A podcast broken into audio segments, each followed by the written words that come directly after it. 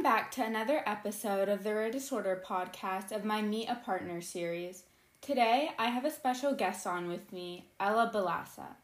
Ella Balasa is a patient advocate, speaker, and consultant, and she is very passionate about amplifying patient voices in healthcare. Ella, I'm so excited to have you on my podcast today. Just to get started and my listeners can get to know you a bit, could you please give an introduction of yourself? Hi, yeah, thanks for having me on here, Shivani. Um, appreciate it. I am a patient advocate with cystic fibrosis.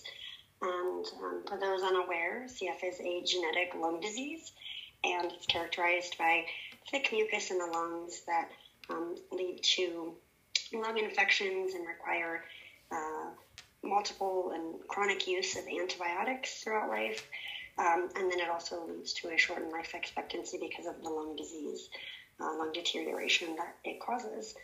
Um, I have been, throughout my years uh, growing up, I, have received a lot of care from doctors, you know, a lot of hospital stays. Um, really learned the value of my own voice in my healthcare and the importance of having the uh, co-partnership and the the, uh, the information sharing back and forth between a physician and a patient, such as myself. And so I've utilized these experiences and, and my patient perspective to lend my voice to uh, improving healthcare communications, whether that is uh, from patient to industry, patient to doctor, um, and just even within uh, healthcare organizations to improve the way that they are um, working with and relating to patients all over.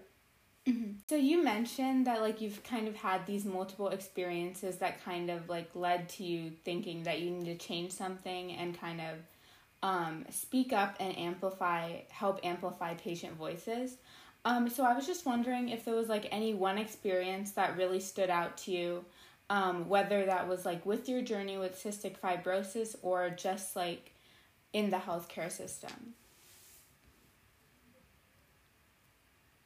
I would say there are there are maybe in general um, just with experiencing a lot of hospitalizations and realizing that you know I have a lot of knowledge about my own health and my day to day health that my doctors, you know, are only they're only seeing snippets of time when you're going for clinic visits when there's like a, a time point of data collection and where they're um, making inferences from you know your, your health overall and and, and, and um, suggestions for what to improve or how to continue on or how to you know how to manage your care. But I realized that I could fill in these gaps with relaying what I knew about my day to day symptoms with them. And so I really, um, you know, realized what an important conversation the back and forth is, you know, from mm-hmm. them suggesting to me what I should do, and then me also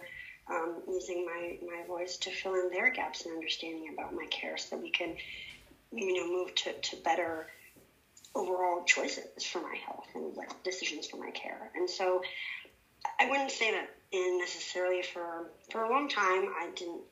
I wouldn't say that there was one specific thing um, that I could point to, but as I gotten older, and now I'm in my late twenties, and a couple of years ago, I was already very at that point very vocal in my care, um, but a specific um, health experience made me um, really push my um, push my limits or my, my boundaries on what I thought I could um, accomplish for my own health. So, to, to be more specific, uh, so I have a background in biology, and um, I was working in a lab for a number of years. So, I you know I've understood research, kind of worked in that realm, um, you know, communicating with healthcare professionals, researchers alike. Um, and so I, around the same time, I've, I was also starting to struggle um, quite a lot with these with these infections in my lungs, as I stated, that are caused by the buildup of mucus in the lungs. And so, having utilized so many antibiotics over my life, over my lifetime, these um, antibiotics were no longer working. So I was fighting these really difficult to treat infections, and I wasn't seeing any relief in my symptoms. So I got really sick uh, in December, um, I guess it was like December of 2018. And um, I was on intravenous antibiotics, and they weren't helping treat these infections at all. And so I had, been being quite um, motivated and, and, up to date on new research that is coming in, around NCF and you know potential opportunities to try for clinic, being part of clinical trials. I actually found out about a experimental treatment called phage therapy, mm-hmm. and this was for um, basically phage are viruses that attack a very specific host, so attack only the bacteria that I had, the strain of bacteria that I had in my lungs that I was struggling with. And so I think that it was an experimental therapy, you know, it was something that was being looked at and still is at research institutes and um, academia.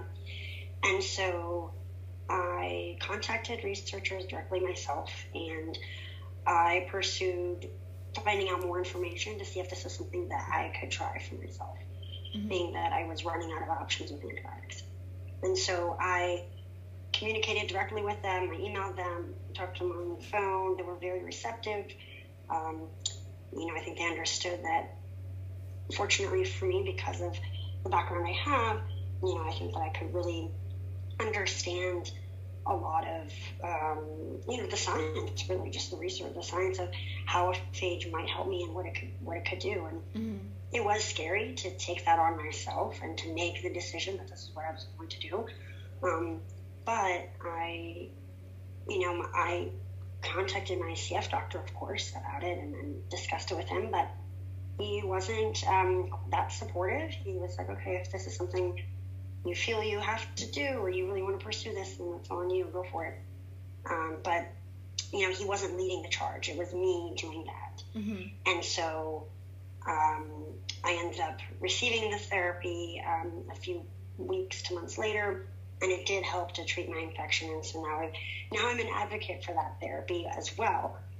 But the point of that, but the point of the whole story was that I that was when I really realized how much of an impact I could have and I did have mm-hmm. on my own healthcare. Like the the outcome of receiving a therapy that if I wouldn't have pursued that in the way that I did, never would have come about. Mm-hmm. Um, I never would have had that opportunity.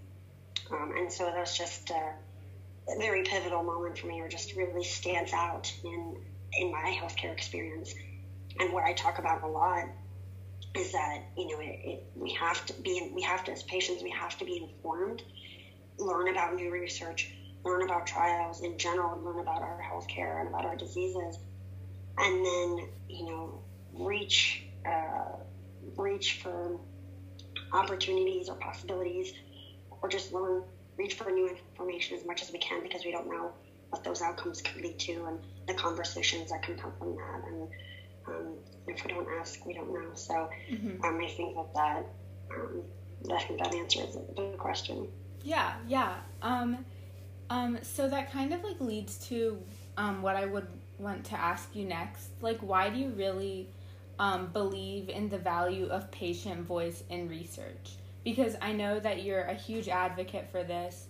Um, so, what are some of like the main reasons or experiences that kind of led you to believe in this? So uh, this definitely was the peak of that. But even leading up to, um, you know, me taking on this kind of role in my own care, um, as I, uh, and when I was working in those years that I was working in the lab and environmental research that wasn't even health related, um, but understanding that or realizing that there was this overlap in what I was doing in my work and we, we were actually analyzing um, environmental bacteria, and some of the same ones are present in the lungs of people with CF. And so this connection was very cool, and I also realized that you know, how much input or how much value I could have to advancing CF research mm-hmm. by providing my perspective as a patient who understands the science and how I can relate that back to researchers or, or healthcare professionals and in what we as patients are experiencing, what we need, um, what where we see gaps in research. Um, and so I initially started volunteering with the, the CF Foundation, and I was on a number, and I still am on a number of research related committees, um, providing the patient experience and perspective on um, clinical trial protocol design. So, you know, thinking about, well, how can a certain protocol be modified or improved that can either better target a certain population, how can be, be more inclusive of, of patients, um, and also less burdensome because, as we know, clinical trial involvement is um, it, it, can be very burdensome for patients, and making it as easy as possible and accessible as possible for patients to participate is going to advance research, research faster. So I began to take on these opportunities, and then also in um, some committees with um, research prioritization, as I said, like what is important to the CF community, um, and where do we want, where do we see gaps in research, what do we want to have more, you know, option treatment options centered mm-hmm. around. So that's how I um, initially started my advocacy work um, in, in, in these committees, and then I realized how important my voice was, and and now it's just really expanded quite beyond. Um, mm-hmm. Yeah, um, what you're talking about, like kind of getting that patient perspective, I feel like that's really important, um, especially in in rare disease research because um, kind of getting those like unique like challenges that patients are facing and also their struggles. Um, I know that that really helps researchers because um, they kind of know like what the patient um, themselves is experiencing. Um, so right. yeah, so um, the next thing I just kind of wanted to ask is like, could you briefly talk about um, the different types of advocacy work you take part in today? Like, I know you mentioned um, volunteering with the CF Foundation, but just like any other advocacy work you also participate in. Yeah, so I also for a while and, and still am part of a CF nonprofit organization where um, we pretty much serve as a resource for the CF community. And through that organization, I began writing um, patient facing or you know community facing blogs, um, pretty much uh, centered around clinical trial information and science based research and um, just you know new research that's coming about in, in, the CF community. So I worked with various companies to um, write these blogs and author these blogs and um, get information to the patient to the CF community um, about some of these opportunities and just to bring awareness to what may lie in the future for us. And so that interaction also opened the doors for me to realize that I could um, communicate between industry and as a patient. And so then I had opportunities to, or, you know, and having more opportunities as being a, a patient advisor, sort of, in a role, whereas um, sitting on a number of patient advisory boards um, with a couple of healthcare companies, um, and also in um, providing both uh, advising uh, more broadly as far as the patient engagement strategy that is useful, that could be helpful for organizations, and then also um, involved more specifically with um, projects, uh, for example, you know, how to improve telehealth for, for patients, you know, what are um, some barriers, where can we, um, can companies improve upon those communications, thinking about diversity, how can that be improved on, um, and then also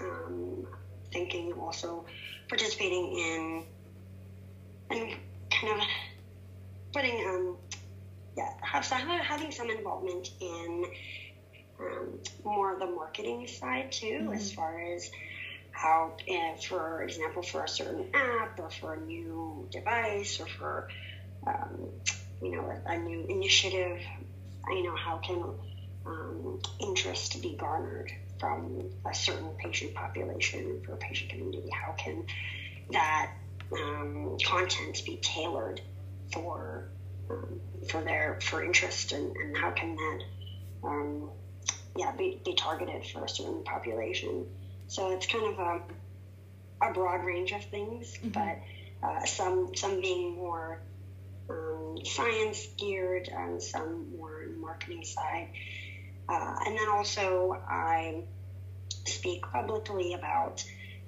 um, you know, on podcasts such as yours, and then also um, on, for a number of conferences uh, detailing and, and, describing the the importance of having patients involved in research, and then um, you know overall patient engagement and patient advocacy strategies.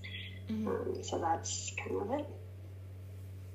All right, so um, as you've kind of engaged in this advocacy work, I'm sure like you've met a lot of new people along the way and like kind of um, met a broad range of perspectives, like whether that is like patients who also have cystic fibrosis but have like totally different experiences, or just other people in the rare disease community. Um, so, has this kind of like shaped your outlook um, on anything, or like um, is there anything that has stood out to you as you've kind of met this diverse range of people? I think that you know we all have our unique stories, and our experiences do vary quite a bit in the way that we've had to navigate our, our, our healthcare and, and healthcare system. But I think there are a lot of overarching our overarching themes of experiences and that is that I think often we struggle with um, not having our voice heard or being placed into a box, you know, as we can only, you know, we are the patients, we um, may, you know, that we are perceived to maybe not have a lot of the knowledge or ability to communicate and be co-partners in care. Um, where, where I think that, and that is changing, and I think it's so so so important. But um, you know, I think that we have all experienced that to some degree. Um, and I also think that as the rare disease community, you know, there isn't there isn't that many of us, and I think that we we struggle with, you know, we have a lot of hope that there is going to be new advances coming out for our for our care, you know, in, in the very near future. Um, but we all we have to be, in some ways, patient, but also very proactive in, um, you know, as I did, pushing for new therapy options that we might not think are a possibility, and kind of pushing outside our comfort zone and our and our and our and our boxes, and how you know, working pushing companies and sharing our experiences and making them realize how important it is that even though we are a small population, um, you know, there are many, there are many, many people with rare disease. That one in ten people have um, have one. So, um, you know, it's actually quite quite a number of us. So if you know, even if only a few are helped by a specific medication or, or you know advancement, um, it's still making huge strides in rare disease research. So mm-hmm. um, I think that there are there are over there are many overlapping themes in the ways that we get care and perceive care, um, and our hope as well for the future. Mm-hmm. Yeah, um, and I like have also like as I've interviewed numerous like podcast guests and stuff like that, I've also noticed that like although like some people may have the same rare disease, they have like totally different stories, which is like super interesting to me. Um, and I also believe like in the power of really sharing stories because I feel like um, sometimes patients might be like scared to speak up or something like that, but I feel like whoever's listening gets really impacted because people will always remember like experiences and stories over like a medical term or a statistic. Um, so that's one thing that I'm also like a really big advocate for, like kind of sharing stories, putting yourself out there.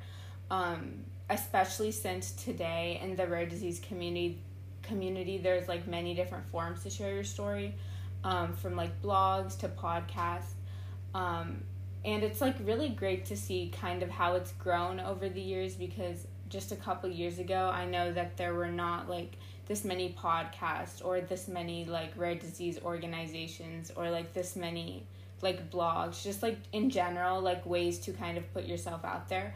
Um, but i feel like today like there's a lot more outlets and a lot more opportunities for patients to step forward.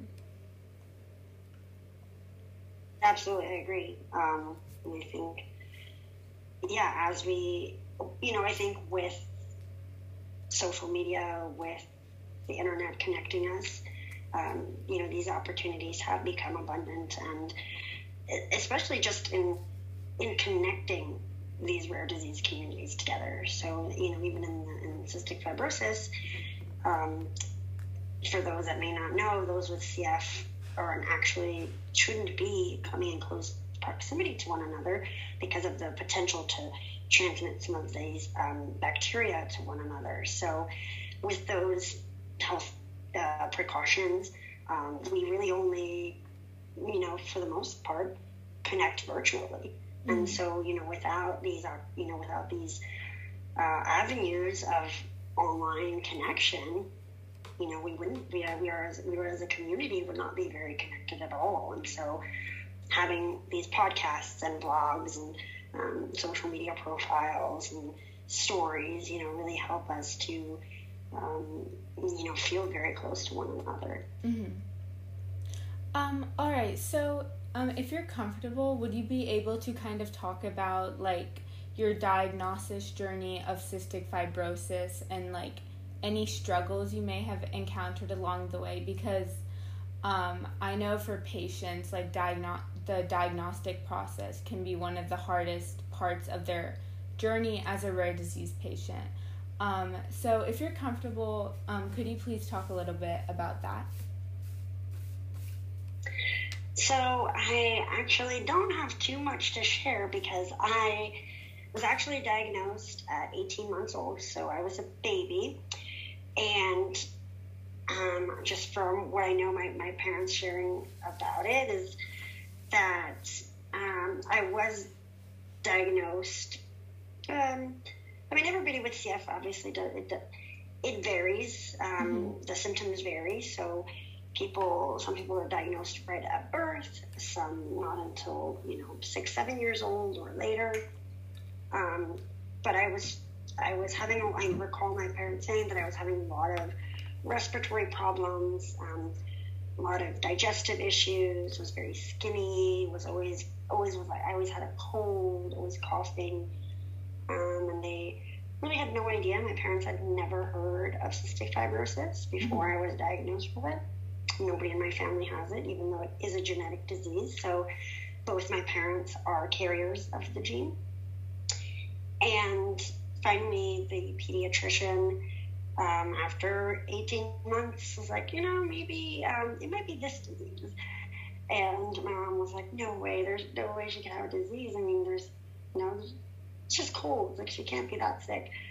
Um, but lo and behold, that was what it was, and it was diagnosed um, through a sweat test. So that's the the issue with cystic fibrosis is an imbalance of water and salt in and out of the cells, and so mm-hmm. um, it leads to more salt on the on the outside of, of the cells. So the sweat test um, measures the amount of salt on the skin surface, mm-hmm. and so that was high, and so that's how cystic fibrosis is determined. And nowadays, um, it's every child um, at birth is tested for cystic fibrosis. So um, it's one of the many diseases that are tested for. And so I think that that's become much better and much easier for, for determining the disease um, and also can lead to much more, you know, sooner, sooner intervention and, um, and treatment. Mm-hmm. But outside of that, I, I'd say that, you know, I don't really have a, a very notable diagnostic journey, which I guess is a good thing because um, if it would have taken much longer, I think that I could become very, very sick without proper care. Mm-hmm. Um, yeah, like now today, like as you said, cystic fibrosis is like being screened at birth, and I think this is like a major advancement because um, I know that in the rare disease community, one thing that um, just a couple months ago, a lot of people were kind of advocating for because um, it was newborn screening month was like these different newborn screening procedures um, and kind of like getting legislation that mandates screening at birth for a number of these rare conditions. Um, and I just believe that this kind of really helps because as patients get a diagnosis early, they can kind of like navigate the tr- different treatment options. Um, and it kind of will help them avoid complications later on in life.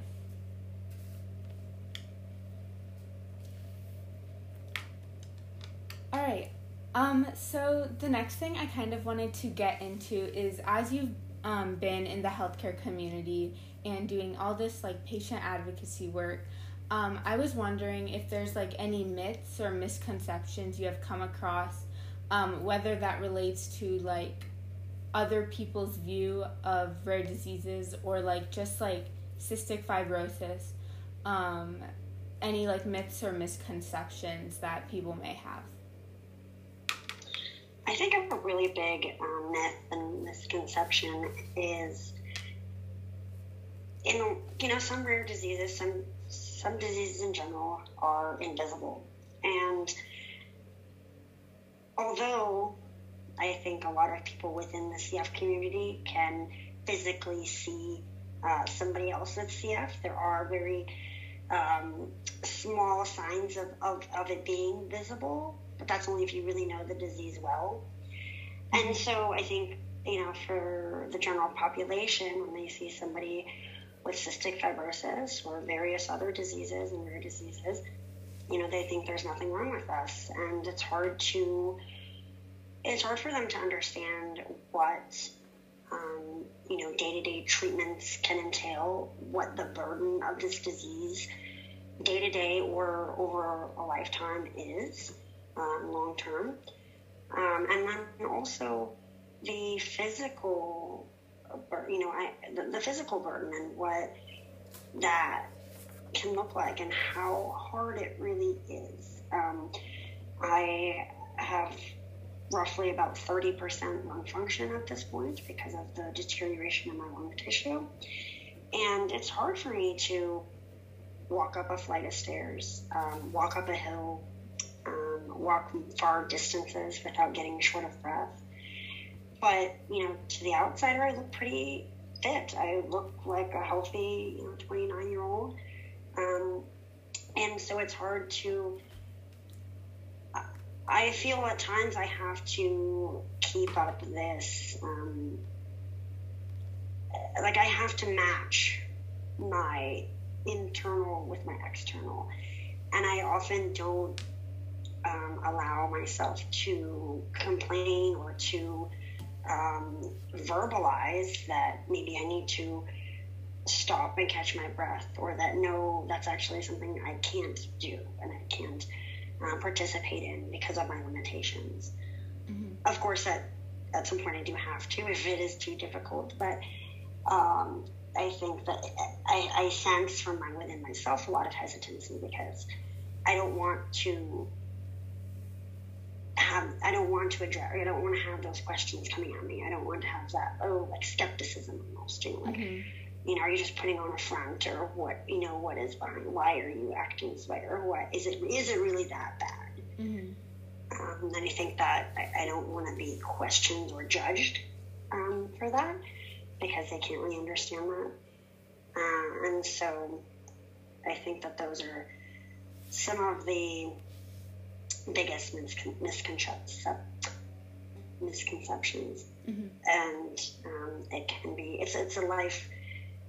There, there is a lifelong hurdle, and it's always it's always an obstacle. That you know you're always encountering new people and um, new questions and new experiences that are going to lead to some of these you know things that come up. And for example, I have um, a handicap pass in my car or a handicap parking pass in my car, and I do sometimes hesitate to use it because I don't want to step out of the car and then have somebody come up to me and berate me as to why I'm a healthy person and taking up a handicap spot that somebody in a wheelchair should be um, you know, using.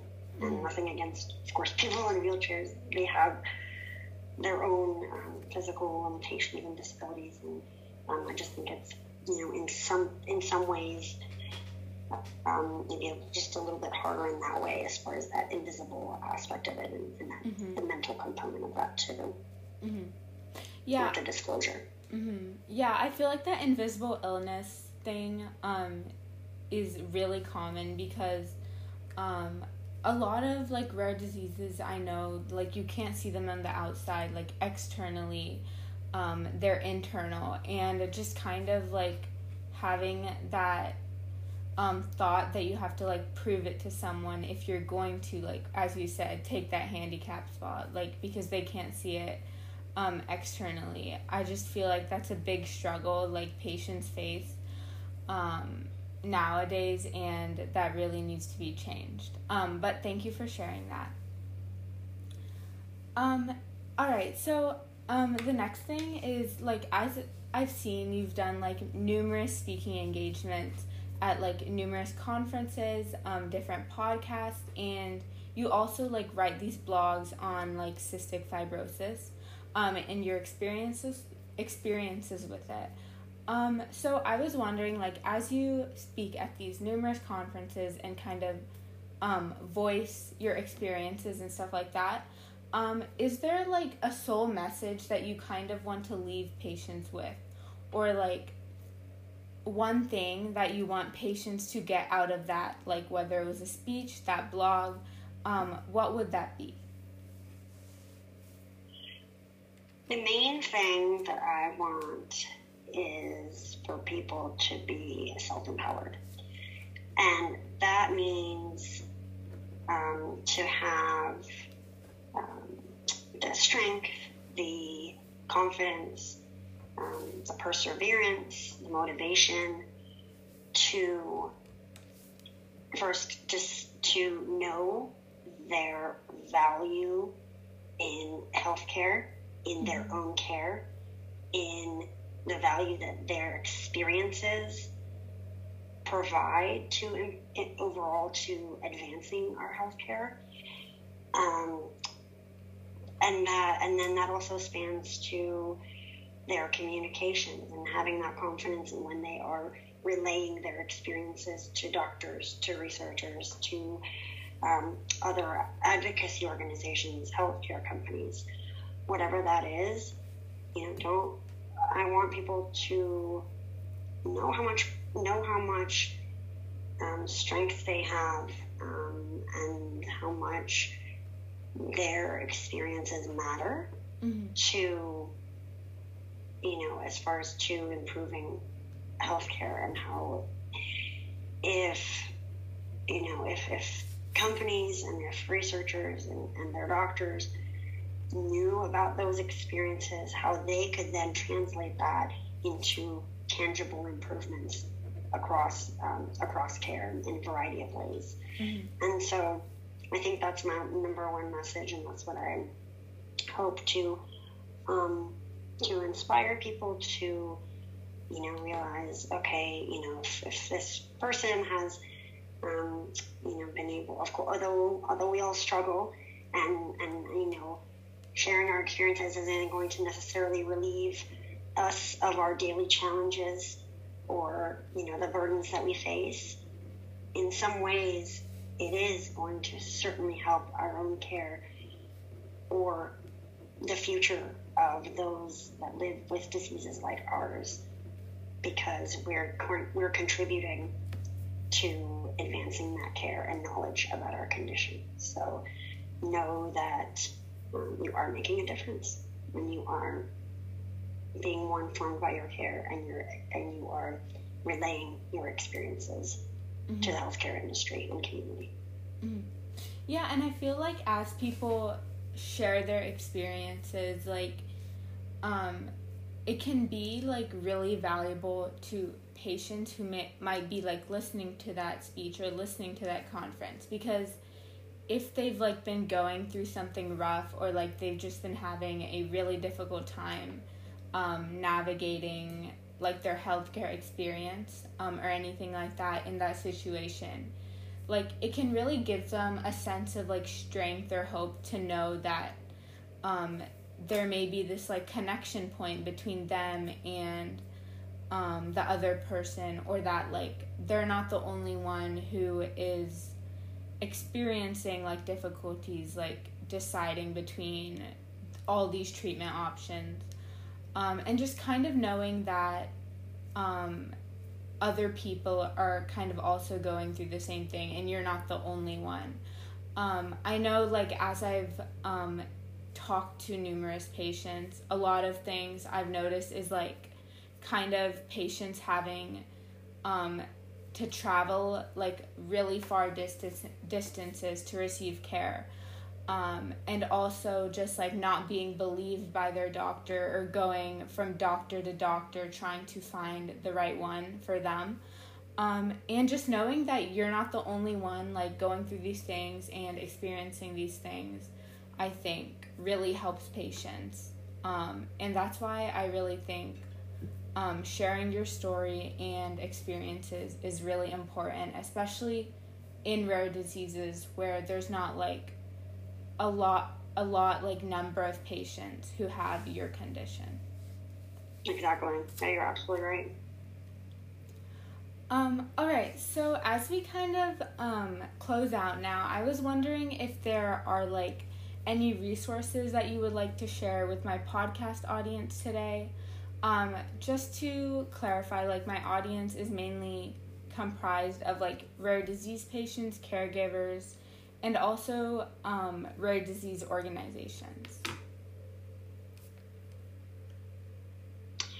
Um, I would say I know obviously I have a lot of information about resources for cystic fibrosis specifically, but um, in general, I, I would say um, Global Genes and NORD are um, great, um, you know, rare disease uh, organizations that are really, um, I think, providing a wealth of information, also oppor- uh, possible opportunities for um, rare disease patients and families, and um, and their um, just in general, um, I think their platform provides a lot of um, opportunities for for families and patients, and for also for companies to learn about new research and how to how we can advance uh, research together uh, for rare diseases. So those two come to mind, but um, yeah, maybe I will. If maybe if you link, maybe I can link some more in the, in the description of the podcast after. Yes, definitely. Um, and also like if you want to send me anyone's like cystic cystic fibrosis specifically, um, I will definitely link any of the resources um, that we are mentioning in the podcast. Um, all right, and then I was just wondering if there's like anything else you would like to share with my podcast audience today, whether that is like something like a motivational quote or like just a message that you would like to send out to my audience today. Um, I think what I mentioned about the self empowerment um, was one of my main messages. Um, but I think one quote that I live by is something I'm not even sure where I got or how I came up with, but Um, in some ways, it relates to cystic fibrosis, um, and it is um, because I live and breathe, and there's no really ending. It's not. A, it's just a clause. It's not a full sentence, but um, I fill in the rest of the sentence. So you know, because I live and breathe, I can do X, Y, and Z. Um, it's it, it's what motivates me mm-hmm. to pursue my efforts, my passion for advocacy, for writing, for um, sharing my patient experience, and for just motivating myself personally too, because of my condition, and um, and to um, work towards better health care for, for myself and my personal health. Um, and so that um, it's just a it's just a saying or I guess a, a, a phrase that um, helps me to um, pursue and continue my my efforts and my life in the way that I do. Mm-hmm. Um, and then could you just um, let my patient let my audience know like what your website is so if they're interested in kind of looking at the other work you've done or um, looking at your consulting opportunities, um, could you just let them know the website? Yeah, you can find more information about me at www.ellabalasa.com. And you can also find me on Instagram. I have a, an advocacy Instagram that's Ella Balasa Advocacy. And then also on Twitter, which is Ella Balasa1. All right, perfect. Um, so I would just like to thank you so much for joining me t- today, Ella, and sharing your experiences. Um, I know all my listeners will be very excited to listen to your unique perspectives and insights um, on your advocacy and also all the work you've done in the rare disease field. Um, so thank you for joining me on the podcast today. Thank you so much for having me. I appreciate it.